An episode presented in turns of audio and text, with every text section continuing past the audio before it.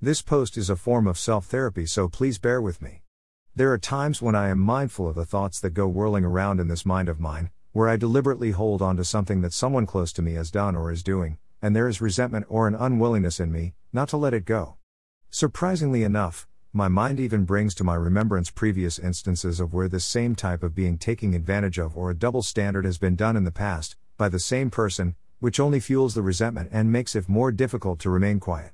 Sometimes I marvel that I have a lower lip left, considering the amount of chewing that I subject my lower lip to. The thing is, I don't like the way in which I react. Oh, I can mask it as long as one doesn't count body language, but rarely is that truly successful. I may not say anything, but somehow I manage to make my true feelings known. Go figure.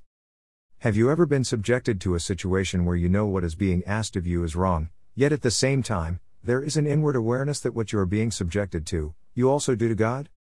Of course, the reasons why this instance cannot be overlooked or just accommodated without the unnecessary body language or verbal kickback that indicates I will do it, but grudgingly, seem to instantly be produced in abundance.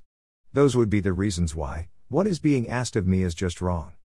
But here is the kicker I oftentimes do the same thing to God. Sure, I confess it and ask for forgiveness, and ask for God's help so that I don't do it again, but guess what? Some of these personal instances keep coming up again, and again.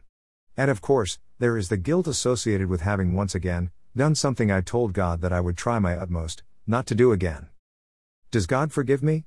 Yes, He does. God has proved that to me time and time again. But this pattern where I cannot let something go that has been done to me conflicts with my pattern of infrequently falling short myself and anticipating being forgiven for it.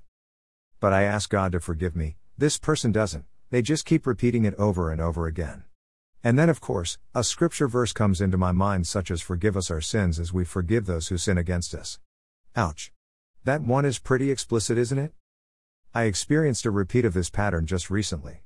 I confessed my sin and asked God to forgive me, and He did. I could explain how I know, but trust me, He forgive me. And when He did, it struck me, I personally don't deserve His forgiveness. We are not talking about a merit system here, I fall short, even when I try real hard, not to fall short. The only reason why I am forgiven is not because of anything that I have done, I am forgiven because of what Jesus has done. That is the sole reason. And, if I need God's forgiveness, which I obviously do, then it behooves me to do likewise to those who sin against me. Is it relatively easy to forgive someone who is not close? Yes, it normally is, but those that are close, now that one is hard. Why? Because we expect them not to take advantage of us or have one standard for themselves and a different standard for others, including ourselves, because we conclude that we do care for one another. You can see where this is going, can't you? If I care about God, I shouldn't really be falling short as often as I do, should I? There's a pattern here if you look for it. The pattern that I keep overlooking is that I don't deserve forgiveness in and of myself. So, the person who has sinned against me probably doesn't deserve forgiveness either, unless, of course, we call into play how God deals with all of us who trust in Him, and that was through His Son. Remember the parable that Jesus gave us about forgiving debt owed to us, when we ourselves have been forgiven for a larger debt that we owed. I think I need to get forgiven through Jesus forward displayed on the inside of my glasses. That is why we accommodate if we can, fair or otherwise, and do so without the grudgingly body language being displayed. I decided to put this into a post because knowing myself as I do, I am probably going to need to review this again and again.